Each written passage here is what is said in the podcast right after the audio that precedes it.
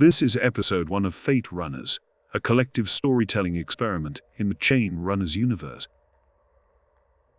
Our story begins with Rufus Summerbloom, registered on Chain as Runner 5668. Right now, Rufus finds himself amidst flashing lights, pounding bass drums, and a crowd of bodies, both real and artificial, both human and different.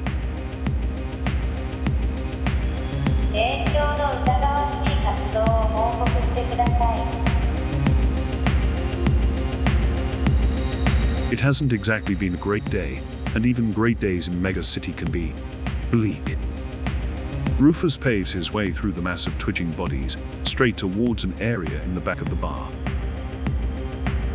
Rufus, over here. This is X11, a hologram of a toaster. Long time no see, my friend. What's the matter with you? Let me guess. Looking for coin, huh? What can I say? Pizza Dial let me go. My on chain credentials are ruined for at least five epochs. What I need now is some off chain work. Anything. I really can't become an NPC. Well, wouldn't that be a shame? Let's go to my office. The office of the toaster looks more like a garage, and besides dozens of strangely arranged electronic devices, a distinct smell of burnt cheese fills the room. I'm not going to lie, man. I'm out of coins and out of options. Really shouldn't have staked that last bit of Faradas the other day. Tell me what you got, and let's get this over with. Law, it's all good, man. Let me check the channels and see what's available today. Okay, someone's requesting a zero knowledge rug in the fifth. Please, no rugs. Then we got a doxing run over at the Pancake Hotel. Any delivery stuff. Looks like you're in luck today, Rufus. A runner to runner delivery gig was just requested. Awesome. I'll take it.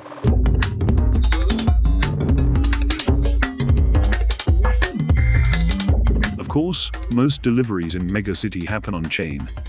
Official, traceable, transparent. Every once in a while, a citizen may not find these attributes particularly desirable. That's when you may choose to employ a more discreet type of service. Think dark implants, illegal holograms, or even just a few grams of ohm salt. X11 has kindly provided Rufus with an address. It seems to be right on the edge of Vitalik, one of Megacity's many vibrant street markets.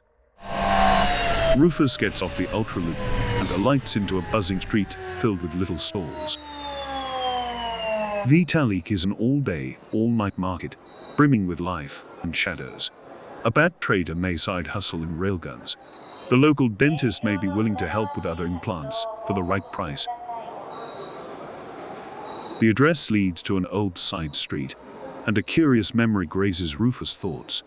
He was here before as a little boy, decades ago with his father. Huh. Probably nothing. The pin is right here, but no one's around. I should call X11. Rufus dials an X11's frequency on an off-chain transmitter. Rufus, let me guess. You're lost. Here's a hint. Do you see the garbage can in front of you? Garbage can. Yes, there's a garbage can right here. Look inside. What the hell? What is it? It's a baby robot dog.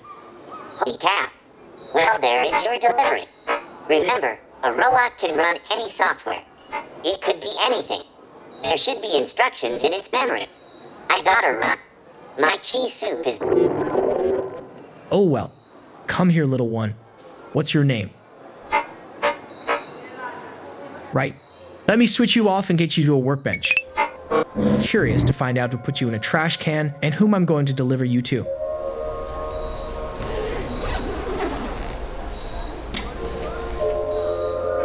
Wait, this music. I know it from somewhere. Strange. Rufus heads towards the next electronics cafe, where they rent out workbenches by the hour. He briefly turns around to see where the strangely familiar music is coming from. But the source, the musician, seems to have vanished. The delivery directions for the baby robot dog will be somewhere on its memory chip. Rufus wonders what else will be on it.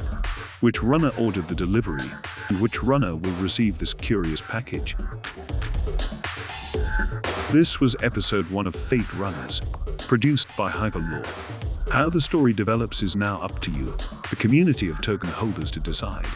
Join us in co discovering Megacity's most curious lore and secrets. You are early. Thank you.